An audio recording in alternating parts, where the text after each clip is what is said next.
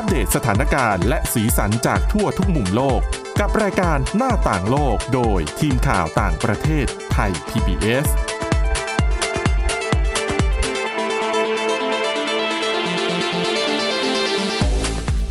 สวัสดีค่ะคุณผู้ฟังต้อนรับเข้าสู่รายการหน้าต่างโลกค่ะสำหรับวันนี้นะคะ ก็เป็นประจำนะคะ ทุกวันจันทร์ค่ะ เราจะนำเรื่องราวข่าวสาร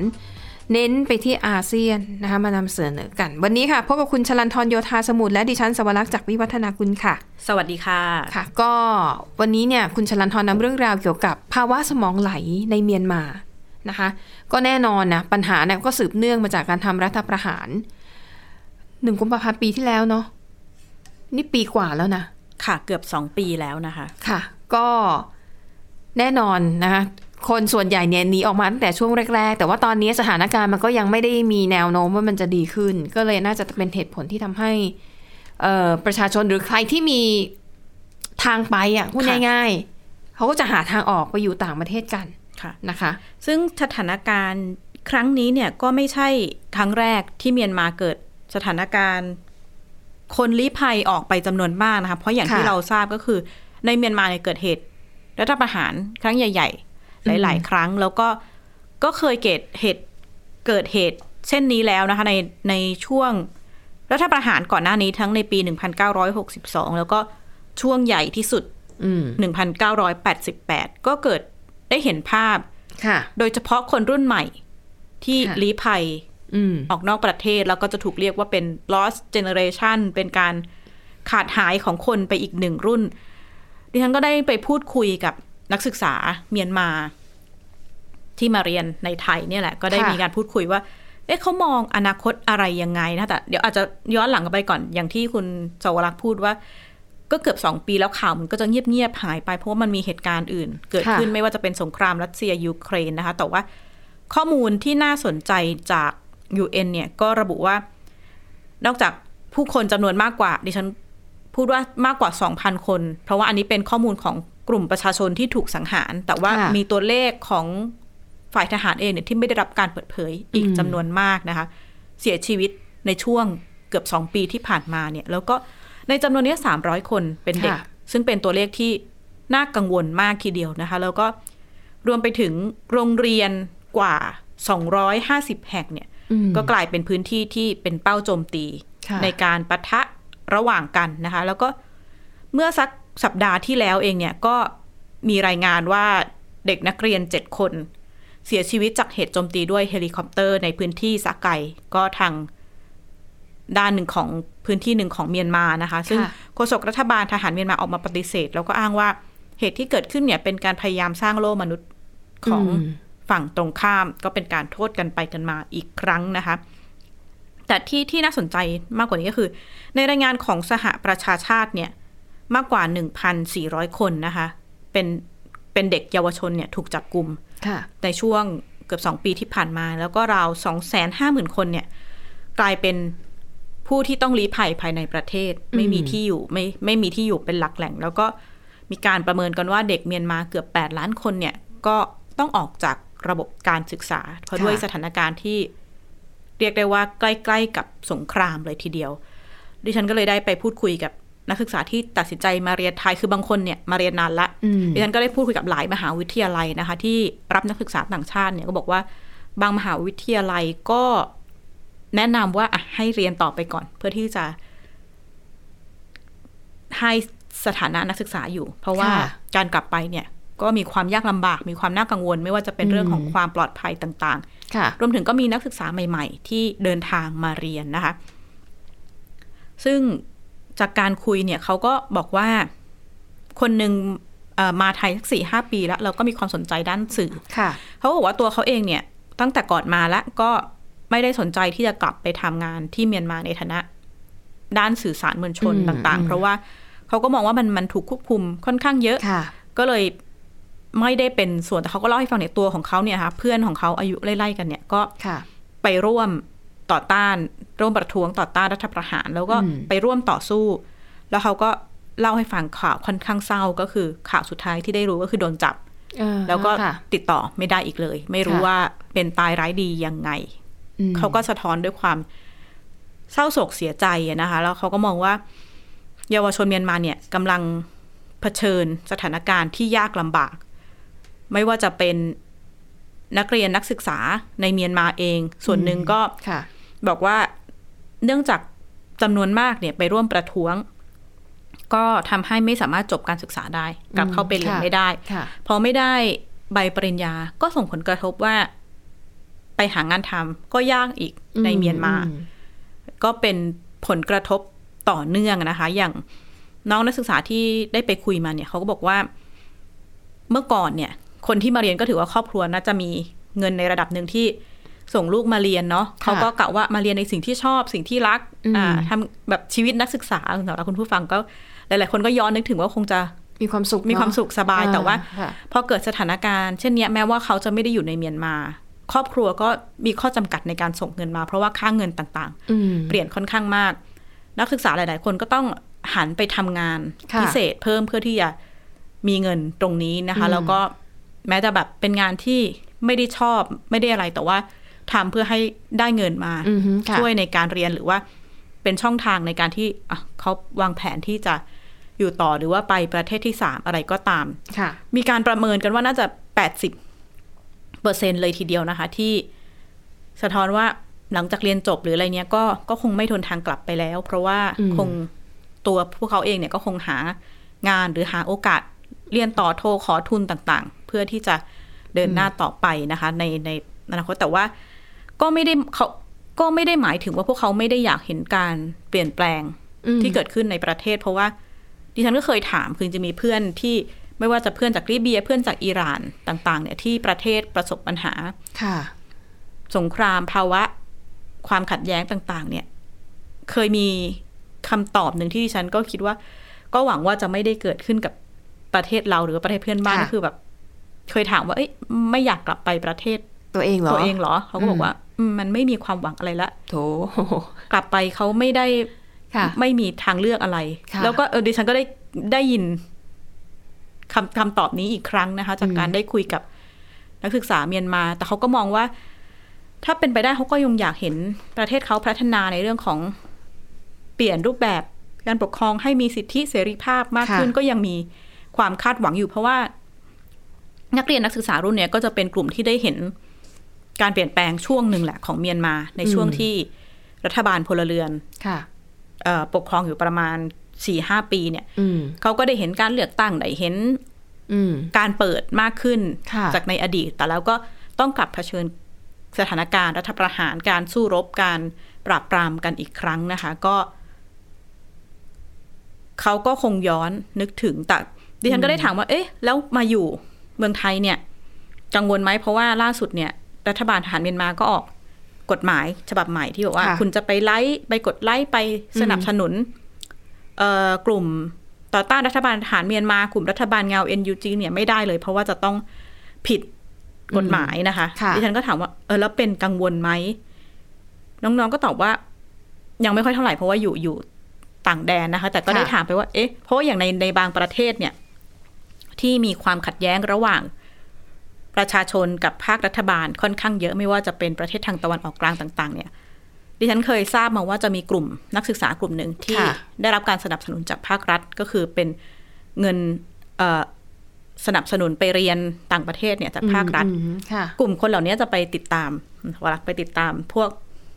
หัวก้าวหน้าค่ะนักศึกษาที่ไปด้วยทุนตัวเองหรือว่าทุนต่างประเทศอืมไปติดตามว่าหมายหัวเลยแหละว่าแบบกลุ่มคนเหล่านี้ต่อสู้ค่ะ ดำเนินการทางการเมืองอืมดิฉันก็ถามนักศึกษาเมียนมาเหล่านี้ว่ามีไหมอืมในในแบบสถานะของที่นักศึกษาอาจจะได้รับทุนสนับสนุนจากค่ะรัฐบาลทหารมาเออเรียนแล้วมาติดตาม เขาก็บอกว่า อาจจะไม่ได้ชัดเจนแต่คาดว่ามีค่ะพวกเขาก็พยายามจะแบบเอ่อปลีกตัวเนาะก็ไอเดนอืมกันได้ในระดับหนึ่งแล้วก็จะไม่ไม่ได้ไปคุกคลีมากนัก เพราะว่าอืมนักศึกษาบางส่วนเขาก็แสดงออกชัดเจนค่ะแต่ว่า เขาบอกว่าจะ อาจจะไม่ได้ออกมาประท้วงหรืออะไรชัดเจนในในไทย แต่เขาก็มีการให้ความช่วยเหลือไม่ว่าจะเป็นเอ่อให้เอ่อให้สนับสนุนทางการเงิน สนับสนุนทางด้านแบบให้การช่วยเหลือทางกระจายข่าวออนไลน์ต่าง ๆ เนี่ยก็ค่ะก็มีการดำเนินการกันอยู่นะคะอืมแต่ก็อย่างที่ได้พูดคุยหลาย ๆ คนก็ย้ำว่าเขาก็ยังหวังว่าสักวันหนึ่งถ้าสถานการณ์อืมมันดีค่ะขึ้น เขาก็อยากกลับไปอยากไปทำงานในประเทศของเขาอยู่ดีค่ะนี่ก็เป็นเรื่องเล่าจากไปคุยกับสถานการณ์อืมที่เกิดขึ้นในเมียนมาเพราะว่ามันไม่ใช่รัฐประหารเสร็จทุกทุกอย่างจบแต่ว่าค่ะมันส่งผลกระทบไม่ว่าจะเป็นทางด้านเศรษฐกิจกำลังคนโดยเฉพาะกลุ่มคนเหล่านี้ที่เป็นเยาวชนคนรุ่นใหม่ค่ะเรียนในระดับปริญญาต่างๆ ที่อืมช่วงนั้นอาจจะเป็นความคาดหวังว่ากลุ่มคนเหล่านี้เฮ้ยจะกลับไปพัฒนาประเทศแต่ว่าค่ะ ก็ปฏิเสธไม่ได้นะคะว่าพอมันเกิดสถานการณ์เหล่านี้ในฐานะ คนแต่ละคนเขาก็อาจจะต้องหาช่องทางที่ ที่ดูมีอนาคตมีอมานาคกกตว่าสำหรับเขาค่ะ ค่ะ อันนั้นก็เป็นปัญหาที่เกิดขึ้นในเมียนมานะคะอะไปดูกันที่อีกเรื่องหนึ่งค่ะ อันนี้เป็นข่าวที่เรียกว่าดังอย่างเงียบๆในสื่อสังคมออนไลน์นะคะเอ่อสาเหตุที่บอกว่าดังอย่างเงียบๆก็คือว่าเป็นข่าวที่ดังมากในสื่อสังคมออนไลน์ แล้วก็ พูดถึงมันเป็นคือมันเป็นกระแสข่าวลือนั่นแหละ มันไม่ได้มีสำนักข่าวไหนที่แบบสำนักข่าวที่เชื่อถือได้ ไม่มีที่ไหนที่ค่ะรายงานข่าวนี้นะคะ นั่นก็คือเรื่องของประธานาธิบดีสีจิ้นผิงที่หายตัวไปอยู่พักหนึ่ง แล้วก็มีกระแสข่าวลือ หนักมากว่า เอ๊ะ หรือว่ากำลังเกิดการรัฐประหารในจีนค่ะ แล้วก็มีกระแสข่าวลือว่าสีจิ้นผิงเนี่ยถูกกักตัวอยู่ในบ้านพักบ้างล่ะ อะไรบ้างล่ะนะคะ ก็ก็เป็นข่าวโด่งดังในเมืองไทย อย่างที่ดิฉันบอกอะดังอย่างเงียบๆแล้วคุณนะสาคะวรักษ์รู้ไหมที่ฉันได้คุยพูดคุยกับผู้เชี่ยวชาญจีนเขาบอกว่าค่ะเฮ้ยข่าวนี้คนในจีนถ้าจะไม่รู้เลยเพเอาราะเหรอว่าคะมารู้อีกทีก็คือคนคนไทยคนข้างนอกคนสหรัฐอะไรอย่างเงี้ยค่ะเช็คข่าว เช็คข่าวเข้าไปแล้วก็แบบถึงจะรู้บอกว่า ที่จีนเนี่ยอย่างที่รู้ว่ามีระบบไฟวอลเข้มแข็งมากค่ะ ข่าวเหล่านี้ไม่มีทางที่หลุจะดเข้าไปหลุดเข้าเพราะไปว่าเลยอืมถ้าเข้าไปเนี่ย คิดไม่ถึงเลยว่าจะวุ่นค่ะวายขนาดไหนค่ะ ค่ะ ก็วันนั้นที่มีข่าวมาดิฉันก็พยายามเช็คสื่อต่างๆอะสื่อที่เชื่อถือได้อะ CNN ค่ะ BBC เอ่อทุกสื่อแหละ ที่เราคิดว่าเออถ้ามีข่าวใหญ่ระดับนี้เขาต้องไม่พลาด ไม่มีสื่อไหนรายงานเรื่องนี้เลยนะคะ ดังนั้นก็เลยค่อนข้างจะเชื่อมั่นว่าน่าจะเป็นน่าจะเป็นข่าวลือค่ะทีนี้ในตอนช่วงเวลานั้นเนี่ย พวกเราอะเนาะในฐานะสื่อก็ค้นไปค้นมาว่าเอ๊ะแล้วที่มา มันมาจากไหนค่ะก็ปรากฏว่ามันก็มาจากสื่อในอินเดียค่ะ ดิฉันก็งงทำไมไปโผล่ที่อินเดีย แต่เห็นว่าเรื่องนี้คุณเอ่อได้ไปพูดคุยกับนักวิชาการเรื่องนี้ด้วยใช่ใช่ไหมค่ะใช่ค่ะเออก็ดิฉันได้ได้คุยกับ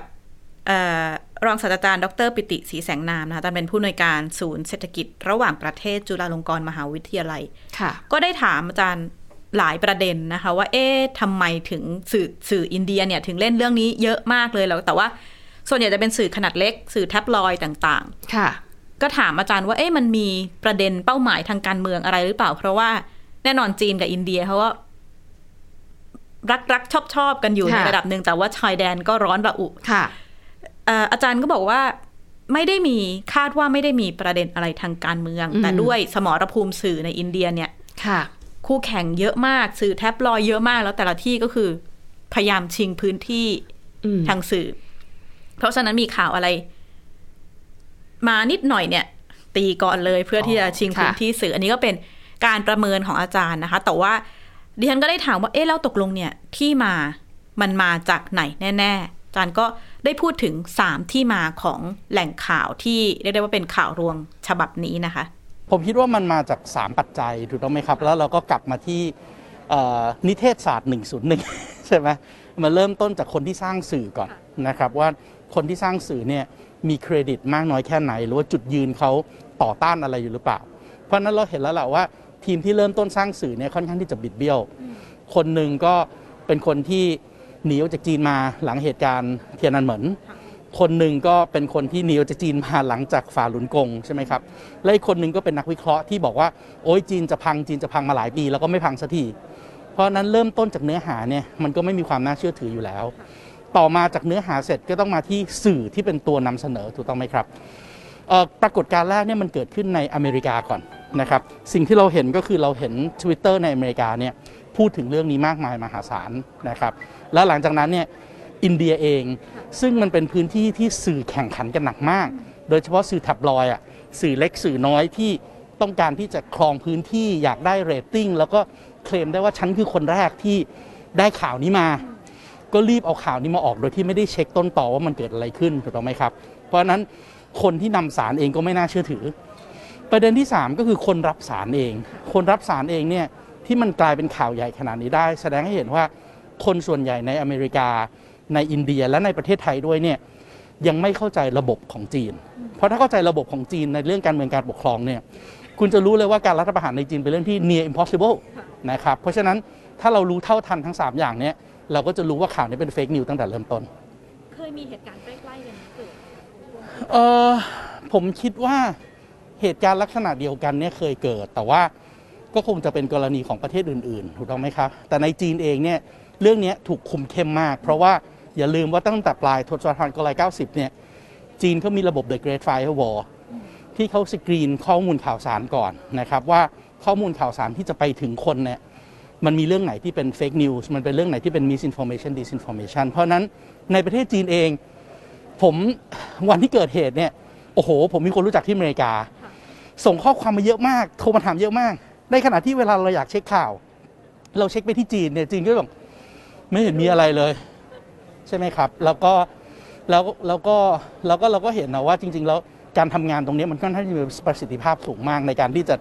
ป้องกันไม่ให้คนเกิดความเข้าใจผิด เพราะลองนึกภาพดูว่าประเทศขนาดพันสี่ร้อยล้านคน ถ้ามันถูกปลุกกระแสโดย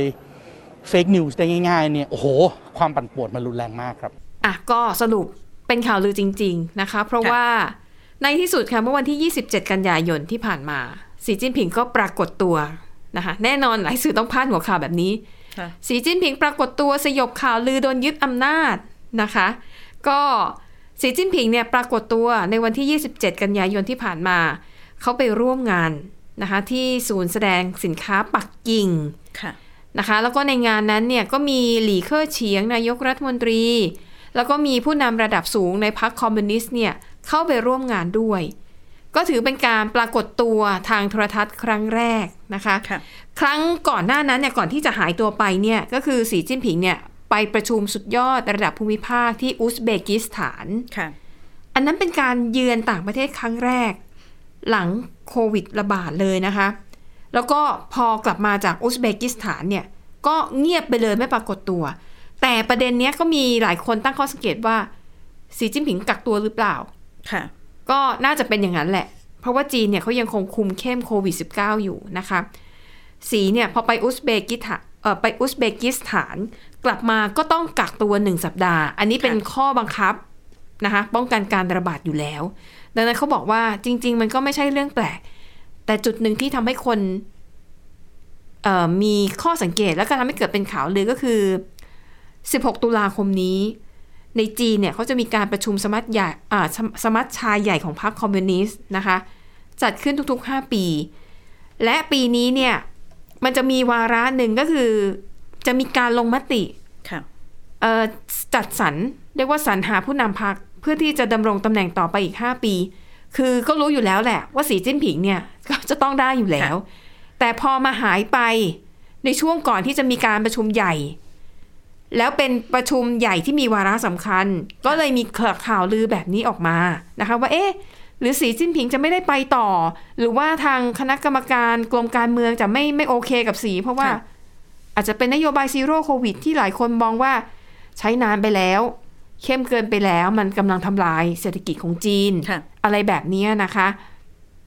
อะมันก็เลยเป็นที่มา และอย่างที่คุณชลันทรบอก ในคนจีนในประเทศจีนไม่รู้เรื่องหรอกค่ะโอ้โหแต่ถ้าเป็นสื่อสังคมออนไลน์นี่คือแฮชแท็กขึ้นอันดับเลยนะคะแฮชแท็กในช่วงนั้นก็จะมีอ่าแฮชแท็กสีจิ้นผิง แล้วก็แฮชแท็ก China Coup นะคะที่ขึ้นติดอันดับเทรนด์ของ Twitter นะคะแต่อย่างที่บอกว่า การก่อรัฐประหารในจีนเป็นเรื่องที่แทบจะเป็นไปค่ะไม่ได้นะคะนี่ก็อาจารย์ใช้คำว่า nearly impossible นะคะนะคะอะไปดูกันบ้างแล้วในตอนนั้นนะลือลือกันแบบไหน ลือกันว่าอย่างไรบ้างนะคะสื่อออนไลน์ของอินเดียหลายสำนักรายงานแบบนี้นะ บอกว่าในตอนนั้นนะสีจิ้นผิงเนี่ยถูกกักบริเวณอยู่ในบ้านพัก หลังถูกปลดออกจากตำแหน่งผู้บัญชาการกองทัพปลดปล่อยประชาชนของจีนค่ะ แล้วก็ตอนนั้นก็บอกว่าตอนนี้กรุงปักกิ่งของจีนอยู่ภายใต้การควบคุมของกองทัพแล้ว มีการยกเลิกเที่ยวบินระหว่างประเทศและภายในประเทศเป็นจำนวนมาก อันนี้คือทั้งหมดเนี่ยคือข่าวลือนะบอกไว้ก่อนค่ะแต่แค่มาเล่าย้อนให้ฟังว่าตอนนั้นเนี่ยเขาลือกันขั้นไหนนะคะ แต่ประเด็นคือในตอนนั้นอย่างที่บอกไม่มีสื่อหลักสื่อไหนค่ะนำเสนอเรื่องนี้เลย CNN BBC Al Jazeera คือสื่อที่เราติดตามกันเป็นประจำจากฝั่งตะวันตกหรือฝั่งเอเชียด้วยกัน ก็ไม่มีสื่อไหนแตะดังนั้นเนี่ยก็เลยครึ่งครึ่งๆและคิดว่าน่าน่าจะเป็นข่าวปลอมหรือว่า fake news มากกว่านะคะ แล้วก็อย่าง South China Morning Post อันนี้ก็เป็นสื่อใหญ่ของฮ่องกง ก็ไม่มีการรายงานข่าวเรื่องนี้เลยนะคะ ในขณะเดียวกันค่ะ ทั้งนักวิชาการทั้งสื่อมวลชนในไทยเนี่ย ต่างก็พยายามจะ เช็คข่าวจากแหล่งค่ะข่าวที่ตัวเองมีอยู่อะเป็นเพื่อนเป็นอาจารย์เป็นแหล่งข่าวที่มีอยู่ในจีนเนี่ย ก็โทรถามกันใหญ่นะคะ แต่ว่าแน่นอนส่วนใหญ่ก็บอกว่าไม่ไม่น่าจะเป็นความจริงไม่น่าจะเป็นไปได้ค่ะก็จริงๆหลังหลังข่าวลือประมาณสักสองวันเนี่ยดิฉันไปงานสถานทูตจีนค่ะฉลอง 73 ปีวันชาติจีนนะคะค่ะแทบจะไม่ได้มีการคุยเรื่องนี้เลยคือก็มีดิฉันไปถามพวกเอ่อยังกล้าไปถามเขาอีกเหรอไม่ได้ถามท่านทูตถามนักวิชาการค่ะเพราะว่า อย่างที่ทราบคือเขาในในสถานการณ์เขาก็คงทราบกันว่า ข่าวลือแน่นอนแหละ ไม่อืมไม่นำมาพูดดีกว่าอะไรอย่างเงี้ยค่ะก็ค่ะก็ไม่มีการพูดถึงเท่าไหร่นักในงานค่ะสถานทูตแต่ว่าสถานทูตเนี่ยก็ย้ำนะคะ บทบาทจีนอืมในเอเปกอันนี้ก็ต้องติดตามต่อไปว่าท่านสีจะมาหรือเปล่านะคะ น่าจะมานะที่ฉันว่าเพราะว่าตกลงไปอินโดนีเซียเนี่ยอินโดนีเซียจัด G20 ค่ะ แล้วก็ห่างจากเอเปกไม่กี่วัน จากที่ได้คุยกับนักที่สถานทูตดิฉันก็ถามว่าค่ะจะมาไหมเขาบอกว่ายังไม่มีการยืนยันอย่างอืมเป็นทางการ แต่ตอนนี้เราเตรียมรับรองประธานาธิบดีสีจิ้นผิงอยู่ก็เป็นการตอบแบบสถานทูตนะก็คงต้องรอดูว่าจะมาเยือนไทยจะหมีรือเปผู้ล่านำคนไหนค่ะบ้าง ที่แน่ๆไบเดนไม่มาไทยนะคะค่ะอ่าไบเดนเนี่ยก็ค่อนข้างจะชัดเจนแล้วว่าจะส่งคามาราแฮร์ริสค่ะรองประธานาธิบดีมาแทนนะคะอะสำหรับ กระแสว่าเอ๊ะทำไมมันเกิดเรื่องราวแบบนี้ขึ้นเนี่ยนะคะคือเขาบอกว่าจริง ๆ แล้วเนี่ยในพรรคคอมมิวนิสต์ของจีนเนี่ยมันมีความขัดแย้งภายในอะค่ะมันมีอยู่จริง ๆ มันเกิดขึ้นจริง ๆนะคะเขาบอกว่าอย่างเมื่อเร็วๆนี้ค่ะเอ่อก็จะมีอดีตเจ้าหน้าที่ด้านความมั่นคงระดับสูงของจีนคนหนึ่งนะคะ ถูกค่ะตัดสินลงโทษจำคุกตลอดชีวิตอืมซึ่งอันนี้เนี่ยมาจากนโยบายของสีจิ้นผิงเนี่ยแหละค่ะ ที่กำลังเอ่อปรับปรามกลุ่มการเมือง ซึ่งไอความเคลื่อนไหวในครั้งเนี้ยมันเกิดขึ้นไม่กี่สัปดาห์ก่อนที่จะมีการอะประชุมใหญ่ค่ะของพรรคคอมมิวนิสต์นะคะอ่าแล้วก็อย่างคนที่ถูกตัดสินจำคุกตลอดชีวิตไปเนี่ยก็คือในายซุนลี่จินค่ะ เป็นอดีตค่ะรัฐมนตรีช่วย กระทรวงความมั่นคงสาธารณะ อายุ 53 ปี เขาถูกตัดสินในข้อหารับสินบนประมาณ 91 ล้านดอลลาร์สหรัฐค่ะ แล้วก็ข้อหาปั่นหุ้น ครอบครองอาวุธ ปืนโดยผิดกฎหมายด้วยนะคะ แล้วก็ยังมีอีกหลายคนเลยนะคะ อย่างเช่น อดีตรัฐมนตรียุติธรรม แล้วก็ในหวังลี่เขอ เป็นอดีตเจ้าหน้าที่ในมณฑลเจียงซู ซึ่งเขาบอกว่าทั้ง 3 คนที่ว่ามาเนี่ยค่ะมีความเกี่ยวพันกันแล้วก็คือมีเรียกว่ามีส่วนร่วมในการกระทำความผิดนะคะ